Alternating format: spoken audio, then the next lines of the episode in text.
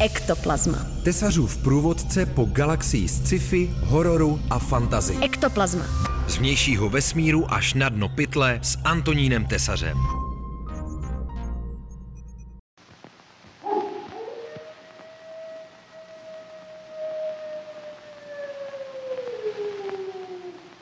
Listen to them.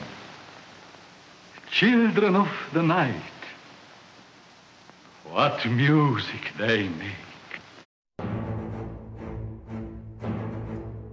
Příjemné odpoledne přeje Antonín Upír Tesař. Už po druhé se letos budeme v ektoplazmě zabývat hrabětem Drákulou, což je opravdu silně ikonická postava hororového žánru napříč snad všemi médii, nevýmaje komiks. Od přelomu loňského roku už v češtině vyšly dvě komiksové verze Hraběte Drákuly, které se od sebe ale dost dramaticky liší. Jednak je to francouzská série Kroniky Legie, která česky vyšla ve dvou svazcích a jednak je to přímo adaptace Stokerova románu Drákula, na které se krezebně vyřádil skvělý autor Hellboye Mike Mignola. Ektoplazma. Mignola je nepochybně mistr hororové atmosféry a ty jeho temné plochy, hranaté tvary a práce s kontrastem je na té komiksové verzi opravdu radost sledovat.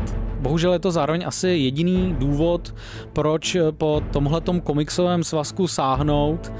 Výtvarně totiž ten komiks, který v originále pochází z roku 2019, vychází ze slavného filmu Drákula od Francise Forda Coppoli z počátku 90. let.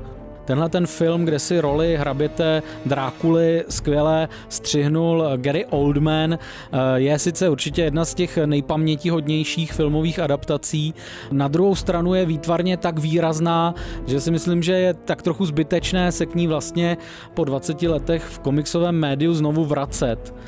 Oproti té velmi teatrální, výrazně stylizované Kopolově vizi Drákuly eh, je navíc scénář téhleté komiksové verze vlastně dost bez nápadu, eh, zjednodušeně a přímočaře převypráví ty nejvýraznější pasáže z toho původního románu, ale vlastně nepřidává jim žádnou velkou osobitost díky tomu aspoň na mě ten komiks působí spíš jako velmi pěkné portfolio minilových obrazů, které nepochybně mají velkou působivost a vlastně stojí za to kvůli nim potom komiksu sáhnout.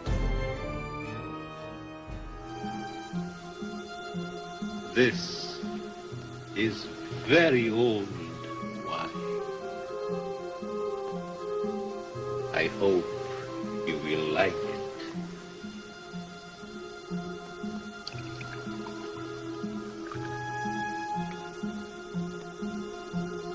Aren't you drinking? I never drink. Why? Kroniky Legie od scénáristy Fabiana Nuriho jsou vlastně hodně zvláštní, ale velmi funkční vyprávěcí útvar. Nuri tam střídá čtyři různé časové linie, ve kterých se vždycky potkává hrabě Drákula se svým upírským bratrem a napříč vlastně několika stoletími sledujeme střetnutí těchto dvou nesmiřitelných upírských protivníků. Ty jednotlivé části přitom nejsou oddělené, ale vzájemně se prolínají v takových krátkých úryvcích a navíc každý z nich je dílem jiného výtvarníka. Postupně se tak na té sérii vystřídalo celkem šest hodně výrazných francouzských výtvarníků, včetně Matěje Lafryho, což je autor skvělé komiksové série Dlouhý John Silver. Ektoplazma střídání těch časových rovin, které vlastně sahá od doby, kdy se z hraběte Drákuly stal upír až po přelom 19. a 20. století, dává té sérii pocit takového zvláštního bezčasí věčného boje těch dvou znesvářených upírských sourozenců, ten zápas je v závěru navíc velmi chytře vizuálně stvárněný jako šachová partie a ty jednotlivé části toho komiksu nejsou vlastně samostatné příběhy, ale spíš různé variace na stejnou situaci, kdy se ty dva bratři potkávají a svádí spolu nějaký boj, což ještě vlastně umocňuje pocit únavy z věčného opakování, kterému není konce. Fabien Nury je nepochybně velmi silný vypravěč, dokáže ty jednotlivé časové roviny od sebe dobře odlišit, v každé najít nějaké výrazné prvky a zároveň je propojit velmi chytrými spojovacími pasážemi a zároveň udělat vlastně z drákulovského vyprávění spíš temnou fantazii, která má silný až archetypální příběh. Hrabě Drákula tady zároveň není stvárněný jako jednoznačně záporná postava, ale spíš jako jeden z pólů té velké šachové hry, kde eh, pouzí smrtelníci jsou jenom bezbrané figurky, které toho na svém osudu nemohou příliš změnit. Hodně archetypální byl, doufám, i tento díl ektoplazmy a já už toho na něm v téhle chvíli taky nemohu příliš změnit, eh, takže se rozloučím. Příští týden se naslyšenou těší Antonín Tesař.